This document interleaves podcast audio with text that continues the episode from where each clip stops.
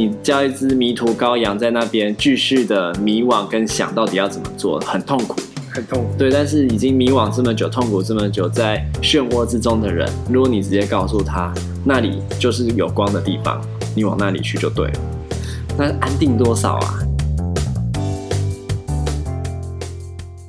大家好，欢迎收听 CC 灵芝，我是阿彻，我是阿坤，这是一个吸收人生日月精华的频道。我们邀请你在这段时间与我们一起自在的 CC 灵芝。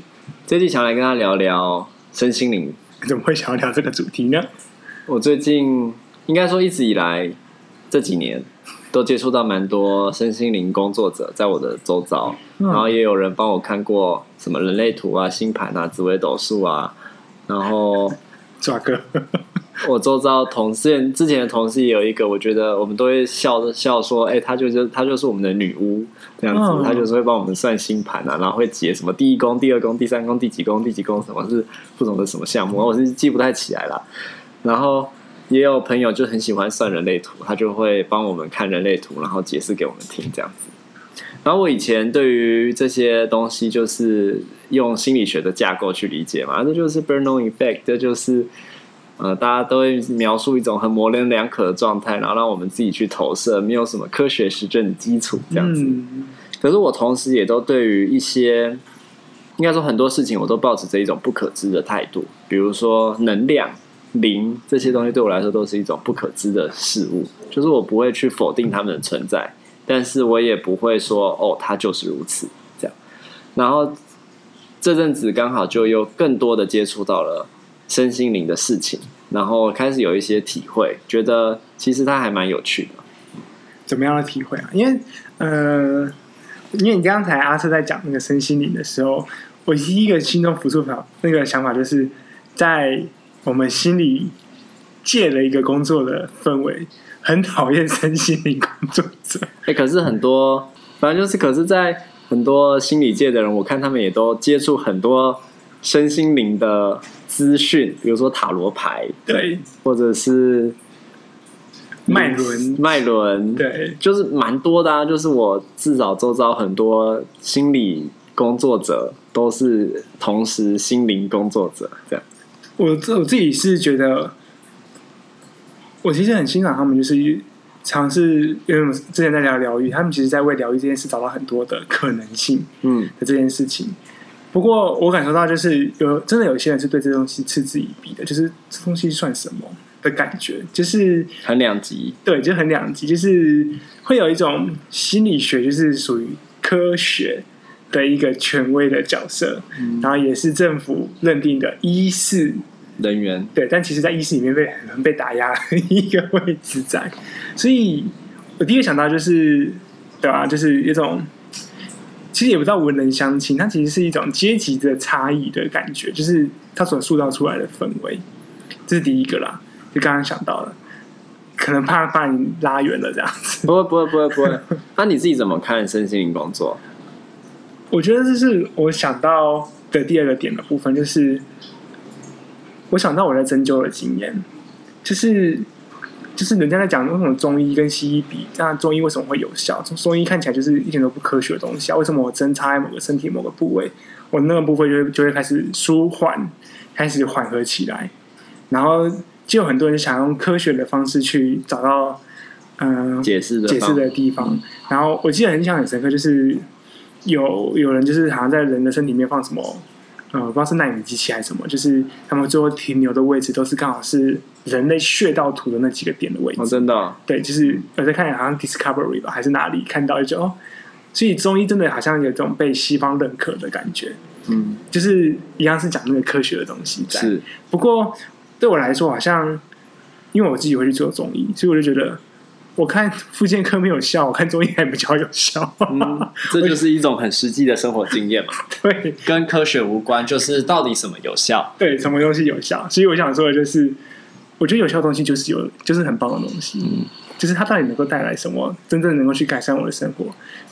就像是早期呃很多心理学界的大佬在做九二一的赈灾的行动的时候，就是说会说一些公庙的。那个呃法师啊，或什么都会比他们这些心理专业的人在那边更带来疗愈的效果。嗯，我就觉得对啊，同意。回到阿瑟这边。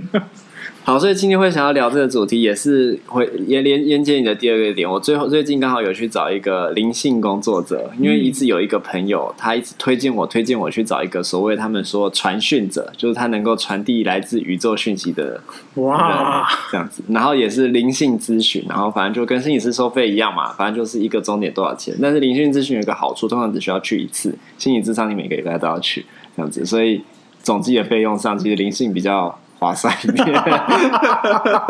实际 好，然后，然后我就是有这样的经验嘛，我就发现，哎、欸，其实蛮有蛮有意思的。一来是我前面就是因为有这些周遭的朋友会帮我算很多东西，所以就开始用灵性的角度来认识自己，这是一个。然后刚谈那个有效性，我同时还是保持着对于灵性的一个怀疑，就是说刚讲那个 Bernoulli Effect，就是他们可能描述的东西没有那么的具体精准，可是。所以会让我们大家可以自己投射嘛，对。可是我确实觉得，开始觉得这些东西对我们来说是有帮助的。它确实有时候能够带来一种比较确定性的指引。然后我觉得这是跟心理智商很大的差别。我不会去说心理智商或是灵性谁比较有效或谁比较有帮助，而是看时机跟场合。就是心理智商对于比如说探讨我们的个人的议题啊、家庭的关系啊、个人的信念啊，或者是人际互动的这些困扰啊。或者是认识自己到底是一个怎么样的人，我觉得这当然是在一定的时间长度下有帮助。我们持续的去做这件事情，去探讨跟思考这些事情，那其实就是让我们有机会去反思嘛，去理解自己。前几谈到疗愈，就其实透过这个对话的过程，或者是透过一些媒材，帮助我们去认识自己的情绪跟感受还有想法，当然有它的帮助在。可是灵性它就是用一种角度，它这个角度它其实不需要你。提供这么这么这么多的资讯，他可能只需要你的出生年月日跟时间，或者是你的名字，或是你抽一张牌，嗯，他就可以去回应你的一些提问。哦，那你会说怎么可以这么神这样子，对不对？可是我我我自己去的经验就是，我觉得它分两种层次，有一种层次是我还没有办法理解的，就是那个不可知的领域，比如说你可能去问关于什么前世今生啊，嗯，然后或者是去问关于。嗯，通灵的这件事情，但我觉得灵性工作者有一个特质，就是他可以透过你问的问题，以及他在你身上，比如说你的出生年月日时间获得的相关资讯去做一个对应。所以在这样子的时时候，就是说，因为那个灵性提供的资讯通常都是比较大、比较笼统，但是常常我觉得也是很确定的事情。比如说，他会描述，呃，以人类图来说好了。他会说，你是一个投射者。嗯，投射者的意思就是常常就是说，你其实常常是要等待别人的邀请。你自己是有的人是生产者嘛？生产者就是说你自己是有能能量的人，你是有很多电池的人，你可以自己去做很多事情，或是帮别人做很多事情。然后你只要好好睡觉，好好休息，你的电就可以充满。可是投射者就不是，就是要别人邀请你去做什么事情，你可能有兴趣，然后你才会投入在里面。所以他给的是一个方向。那当我们人在面对到困惑或迷惘的时候，它其实这个大方向就会是我们能够去决定一些事情的方法。嗯、那前几谈疗愈有一部分，它其实就是让我们在困惑的时候，它可以帮助我们说：“哦，原来我遇到的是一个这样子的事情啊！因为我的人生、我的灵魂就是会遇到这样的事情。”可是，一部分也会告诉我们说：“也许下一步我们可能朝哪一方向去思考。”对，我觉得很有趣，就是其实各种方法五花八门嘛。嗯。就是不论是什么 MBTI 吗？就是最近呃测了什么呃你是哪十六种人格类型啊？或者是像刚才阿瑟说的人类图，因为我们上礼拜聚餐还在测这个东西嘛。是。对，然后就会有种想象，就是呃，但一部分是我自己还不清楚这到底是什么。嗯。是它到底有什么样的效果在？嗯。嗯，我测出来也是投射者，嗯，然后我突然想到那个效用的东西啊，就是我们刚刚讲一个比较实际，那到底对我有什么样的帮助？嗯，我目前看不到，所以我就好像就没有办法去相信它这个东西的对我的影响是什么。是，所以也蛮好奇，对阿策来说，就是你觉得你有被这样的一个灵性的东西、指引的东西去帮助到吗？先很具体的讲，以人类图来说好了，你看我也是投射者嘛，对不对？嗯然后他就讲到几个点，比如说他说我是没有电池的人，那我确实常有这种感觉，我常常其实觉得自己是没有什么就是我你比较周到的朋友，有时候有的人就是有充满热情嘛，他好像总是会觉得我可以去做什么，然后很有能量。但我其实常常就是觉得没什么精力去做很多事情，除非别人找我去做，或是别人就已经去做了什么事情，然后我参与在里面。那我在这个时候可能就会觉得这件事情必须要完成。对我来说，那就是因为别人有这个需求，或者是整个团队有这个需求下，我会觉得这件事情是重要的。嗯。可是对我个人来说，我好像没有什么觉得我一定要去做什么事情，然后一直要投入其中，就是我没有这样的东西。然后他还有讲到另外一件事情，就是到底要怎么充电。对我来说，一个人的空间跟独处非常非常的重要。那我的生命经验确实也是这样告诉我，我也摸索出来，发现就是因为我只要在周遭别人的周遭的范围里面，我多少都会感受到别人的需求，或者是我没有办法，就是好像一群人，然后在一个空间里，然后大家就是好像彼此不相干，然后各做各的事情。然后不理别人，或者是说看到别人需要，好像可以视而不见。就是我，我好像不太能够做到这种程度，哦、所以我会需要一个一个人的空间，我才能够好好的沉浸自己。嗯，其实你这样讲，我也我也蛮多认同我是投射者的感觉。其 实我我也很喜那个喜欢那种独处，嗯、一个人静下来的那种状态。然后我其实，在想的是，像刚才阿瑟说那个被邀请。然后好像在被邀请的过程中，有种被赋予了责任，然后更能够投入。因为就回到我自己的经验里面，好像就没有到那样的一个状况。嗯，就是因为像我以前在大学这边，不论是系队或者是那个学习成效，就是一些生命的经验的东西，我发现那个时候，因为好像是被邀请的，我以为我是，但我是一个起头的人，可是我在起头的之间又。对，我觉得那不是被邀请的，是被 push 的感觉。嗯，就是有人鼓励了我。嗯，因为因为我印象很深刻，就是在学习成效那个部分，就是第一人鼓励了我。嗯，他就说你就去做啊，那我就跳进去做了。大概是这种感觉。所以，呃，如果把这种感觉解释为被邀请，我不确定那是不是一种扩大的解释，去套用在把我自己套用在投射者身上。可是对我来说，好像有一部分的珍惜就是属于我自己的经验。好像除了被邀请之外，我也是一个可以邀请别人的人。我跟你分享一下类似像这样的感觉。我在大学其实做很多很多的事情，嗯、我我创了社团，然后然后我还弄了，我们还弄了一个团队，然后在偏乡乡下做一些社会参与的事情。跟那个 Michael，对 Michael，Michael Michael 是其中一位。然后反正就做了一些事情，在这些事情里，比如说社团，我是社长嘛。然后我们那个 club 它其实是一个国际的社团，所以它需要跟国际总会登记。我也是第一个人做这件事情，就是我们那个社团是正式登记，是我那时候看起来我都是头，但其实我不是。你不是吗？比如说我弄那个社团，是因为有一群人在我之前，他们已经先去弄了一个雏形跟一个一开始的东西，嗯，然后他们就是邀请我去，然后我就去参加一两次，然后我当时觉得这东西蛮有趣的嘛，所以就持续参加。然后他后来，因为这些人都大四了，他们就要毕业了。然后他其中那个原本的社长就跟我说，要准备当社长的，就跟我说，这社团以后就交给你了。然后，然后就是怎么样，怎么样，怎么样。听起来不是被邀请，所以，所以，但是他没有说强迫你，他就他有同时跟你说啊，如果这个社团倒了就倒了也没关系，反正对，但就是这样嘛。嗯。那但是我就是有一种好像这东西落到我身上了，如果我我不把它撑起来，它就没了嘛。嗯嗯，然后我也觉得这东西很好啊，很重要啊，对。可是不是我，就今天如果是从无开始的话，我不会去做这件事情，我不会去搞一个什么社团组这种。但是因为这社团就是已经有人先弄了一点起来，嗯、然后掉到我肩膀上，然后就把它撑起来。哇，我今天听起来你是。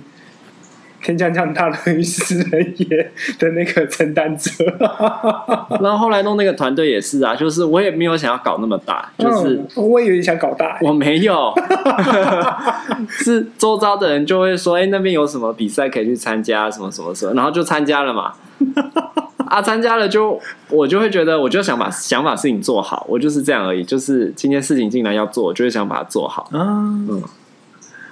我觉得很有趣，就是。这样的话，你还觉得这是种被邀请的经验吗？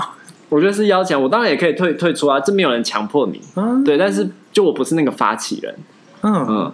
后来我去做政治报的创伤也是这样啊，就是我我当然觉得这东西有趣嘛，我去可能去很外围的参加什么的，但是是因为有人找我去做这个工作，我才去做的。我不是自己去应征工作的。我现在在做纪录片的制片，也不是自己去应征工作的，也是被别人推荐过去的。我觉得之后我们可以来聊纪录片制片，因为阿策终于把这件事情讲出来了，非常期待。对，所以所以我觉得就是，比如说像人类图或这些灵性，它就是有一些角度，嗯，可以帮助我们去理解自己的一些行为模式，然后会觉得，哎，自己确实有一个这样的特质。然后它是会持续，它还是持续存在的。然后，但是为什么会这样呢？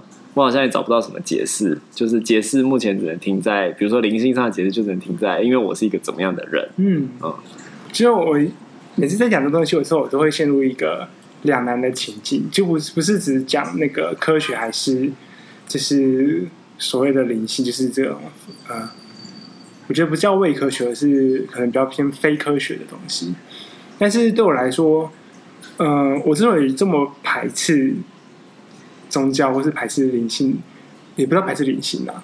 我觉得有东西就是，好像在他的语言里面，我的生命就这样被定下去了。嗯，就是那种被决定的感觉，对我来说，是我比较排斥的东西。是，对，所以那个灵性的东西，就是他然后就说我是个投射者，好像我就我就这辈子就只能当投射者了。其实，在他的描述里面，我就是命定论了。可是你不要忘记，投射者有一个很有，不是应该说灵性有一个很有趣的，我们会让我们有怀疑，可是同时又是有很大可能性的，就是它的模棱两可性。对，就今天投射者，你要怎么解释你做的事情是不是投射者？今天你做了别的事情，也许你都有机会把它解释为投射者。嗯、比如说今天我是一个，嗯，我也不知道还有什么，呃，显示生产者或显示者之类的。假设那个特质是就是专门去发起活动的人。如果今天灵性跟我说，人类图跟我说，我是一个这样的人，我搞不好就会重新解释我的生命经验。我就会说，哎，对耶，你看我弄了社团，然后我弄了这个就是团队，看我发起了很多事情，哎，角色就变了，是不是？但我们就不会去理前面那一段故事，就是哎，前面有一段故事是我其实是被推坑的，可能 是被邀请的，的这个东西就。会忽略，因为我们用这样的方式去解释。所以今天，即便你是投射者，但是你有一天也可能做了一件很发起的事情，只是说我们会用什么样的角度去解释自己的生命经验。所以我觉得那个是理解的部分，就是至少他在某个时间点，因为我们已经遇到了很多事情，所以如果我们没有办法理解自己到底怎么走到怎么走到这一步的时候，他好像是一个媒介，可以帮助我们去。补足那段路，对，但是你要不要相信？你要不要接受？我觉得那都会对应到自己的生命经验。你你觉得如何？这样子，嗯、我我蛮认同阿策说的，就是我觉得那个东西就在于，我觉得不论是所谓的嗯所谓科学什么心理智商、心理治疗，还是回到灵性的东西，我觉得最重要的是回到我怎么做选择。这件事情上面，所以像刚才我说我讨厌命定的，就是因为他把我的选择剥夺掉了，感觉，嗯，就不论是我今天要相信我身为双子座有多少的那个成分，就是双子座的各种特色是什么，到怎样的程度，还是我要相信，呃，可能我做了一个很严谨的人格测验，到一个怎样的程度？我觉得对我来说，那种弹性的东西，才会是我觉得我能够。去应应我未来可能各种挑战的一个部分。没错，所以有时候有时候灵性也会这样嘛，他会告诉你说，哦，比如说你人生三十五岁会遇到一件大事，嗯，这种我都比较听听就 就我还没有办法理解这些东西啦，因为我觉得人生每天都蛮有超多大事的，对、嗯，每年都有。那只是说刚好发生在那一年大事，你就会觉得，如果你相信他，你就会觉得，哦，这就是他说的大事，会有很大的转变。嗯、可是当然也有一些人的生命经验就是。如果回过头来看，就会比较清楚嘛。就像我有一个朋友，他就是被算说几岁几岁发生，那确实他那一年都发生那种以他的人生相对来说，那真的是天翻地覆的事情，就刚好在那几个时间点。那你要说什么，我也不知道怎么说，但事情就是就是这样发生。然后，所以回过头来，我最近有去那个灵性咨询嘛，嗯、然后他说叫传讯者，我原本想象有点像是他背后有一个宇宙的能量或什么的，然后他会透过这个人。把这些宇宙的奥秘告诉我，比如说告诉我，我那时候去问，就是比如说我我一直很好奇，我此生的任务到底是什么？有没有一种贯穿我一生的生命的任务这种东西？然后他可以从宇宙那边抓取讯息告诉我这样子。然后，但我其实实际去灵性咨询的过程中，我发现，哎，他其实不完全是这样运作。我不知道他有没有那样运作，但我觉得他不完全是这样运作，因为他其实在那个咨询的过程中，他需要我很多的提问，就是透过的问题，他才能够回答。那我觉得。至少在我的经验里，我发现他有一些很厉害的特征，就是他读情绪的能力很强。所以我那时候有一种感觉，就是他虽然叫传讯者，但他有种程度不是从远方，好像从宇宙传讯息给我，而是在我提问或者是我问什么问题的过程中，他能够很快跟很细致的读取到我身上的一些情绪的反应或者是能量。那个东西我不知道怎么讲，因为我觉得那好像又不能完全用。Micro expression 就是说那个微表情的程度解释，因为他也做那种通讯的咨询，oh. 对，那通讯的咨询很多人也都我我是面对面啊，但很多人都会透过通讯的方式，那个情绪的东西会被他捕捉的很精准。那那我觉得是这个情绪的捕捉，然后跟那个讨论的过程中，确实有一种能够帮助我们做决定。这件事情，比如说我的此生到底要，我现在如果在一个很人生很重大的抉择点，比如说我想要申请博士班好了，那我到底要申请什么科系，去哪个国家，我很难做决定。然后他好像可以给一些很确定的东西，我觉得这就是灵性跟智商很不一样的地方。嗯，智商我可能光是讨论一个。我到底为什么要去读博士班？我们就可以讨论个半年、一年，然后或是至少一个月、三个月这样子，就是要一段时间嘛，去去去深究，就是这东西对我来说的意义是什么？嗯、为什么想这么做？等等等等等。但是灵性通常就是五分钟、十分钟，你当你提一个问题，他就会给你一个答案。然后我觉得这也是，所以我们刚刚在前面在讲有效性嘛，比如说九二一的时候，我们说公庙都比较有效。嗯。我我觉得确实是啊，因为宫庙或者是灵性这种相对比较玄的东西，它常常会给一种，虽然在解释上会给抽象的东西，可是，在安定人心上，它会给一种很确定的东西。嗯，它会告诉你，对，就是这样。它会告诉你，就是往那里去。你叫一只迷途羔羊在那边继续的迷惘跟想到底要怎么做，很痛苦。很痛苦，对，但是已经迷惘这么久，痛苦这么久，在漩涡之中的人，如果你直接告诉他那里就是有光的地方，你往那里去就对了。那安定多少啊？对，我觉得这就是灵性一个很大的功能嘛。我觉得很有趣，就是就像阿瑟所说的，就是呃，在那个漩涡里面，那个需求就是很明确，我要怎么样可以。脱离那个环境，怎么样可以离开那个该死的鬼地方，终止那种永无止境的痛苦的感觉？嗯，所以有个明确的答案，有一个明确的方向，有一个绳索掉下来在我面前，然后让我可以直接被拉开，那力量超强大的。嗯，就是那种安心的感觉，真的好疗愈，好棒。你有去过吗？没有，可是我可以想象的。我可以推荐你啊。我听说他们有，就是他那一天，因为那一天我也是跟我我女朋友去，然后他最后也问说，就我们其实有在问说，那要不要看我们的未来嘛？对不对？但其实我们后来一开始都没有问这个问题，是到最后的时候他才问说，你们怎么没有想要问这个问题？因为我们就一起去，但是好像。就我们对彼此都很重要，可是却都没有问这个问题。嗯，然后很有趣哦，我们就说，因为还有一点时间，我说好，那我们来问这个问题。那我们其实一开始就有点犹豫要不要问啊，因为我们觉得我们的关系很稳定很好，就没有什么好特别问的。问的就是路，我们还是某种程度相信路就是自己走，就是我们没有遇到需要人家来告诉我们怎么走的时候，何必呢？就是，但我在人生某些面向上可能有一些困惑，有一些疑惑，所以就问问看嘛，就是也是一个经验，对我来说就是一种田野的经验这样子。嗯、那那我们当我们真的问这个问题的时候呢，对方就就是那个传讯人，他会感受一下，就他有一些动作，然后表情、语言，反正他就是在感受那个东西，然后感受完他就跟我们说：“你们的灵魂不想给我看到。”那我就哦，好吧，就是也 OK，我可以接受这个答案。为什么呢？就是因为我们确实没有想问，没有特别想问这题。嗯嗯。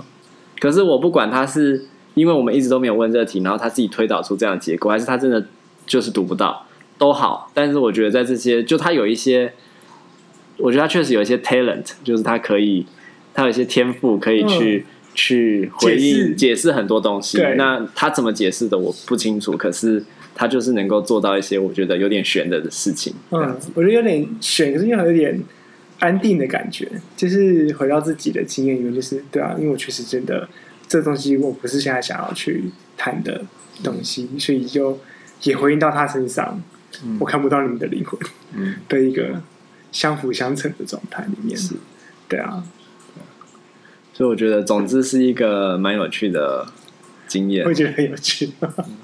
我记得有一次也是去算塔罗，然后就是他知道我是心理师，然后他就很惊讶说：“你怎么会来算这个东西？” 然后那天就是就摆摆摆，我印象很深刻，就是我刚好摆到国王跟皇后两个都有，他就说：“哦，你看起来很不一样，就是一般的来说，呃，男生可能就是国王，女生就是皇后，可是我两个都有，但是我也有两个特质的部分，就哦，就很有趣，我觉得 让我蛮相信的。” 因为你前面蛮不相信灵性的感觉，至少给我这样的感觉。可是你看，你觉得你蛮相信的。对，好像就截取我觉得有用的部分，这种这种。可是我觉得就是这样啊。对啊其实智商也是这样啊，智商是说一大堆啊，或是我们在智商是发生一大堆事情，但是我们不都是截取对我们来说 最有最有帮助，或是我们想要用的那一部分对，或是最有记忆的。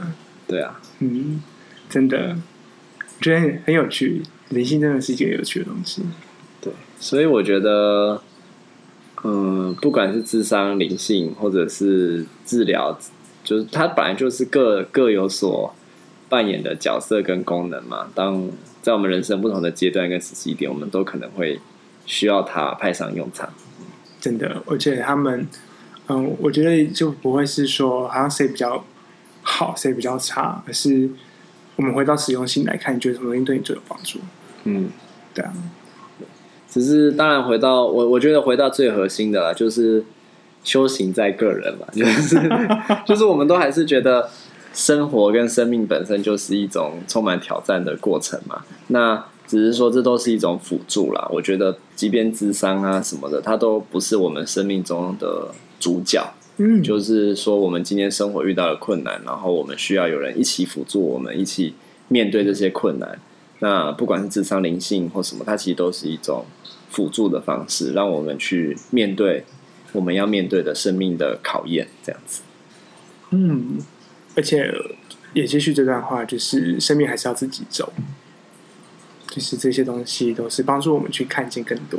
嗯，但是走出来，那还是自己的路。对啊，因为像我有的认识人，就是有一种 window shopping 的感觉，就是到处去找灵性工作者，到处去。试，然后不断的听，不断的听，不断的听。可是这样其实效果也很有限呐、啊。就是你虽然听了很多，那好像都是有一种饮鸩止渴的感觉。就是说，哦，就是听了很疗愈、很舒服，可是没有因此而在生活中实践、实践或者是做出不同的行动的话，智商其实也是这样、啊。我们不断去智商，觉得在这边被同理、被支持。被好好的聆听，那是一件很棒的事情。嗯、被一个人可以这样理解。可是，如果我们生活中所面对的挑战跟困难，我们没有因此而产生一些可能新的想法或是行动的话，那它还是在那里。嗯，那我们这期就大概录到这里喽，拜拜拜。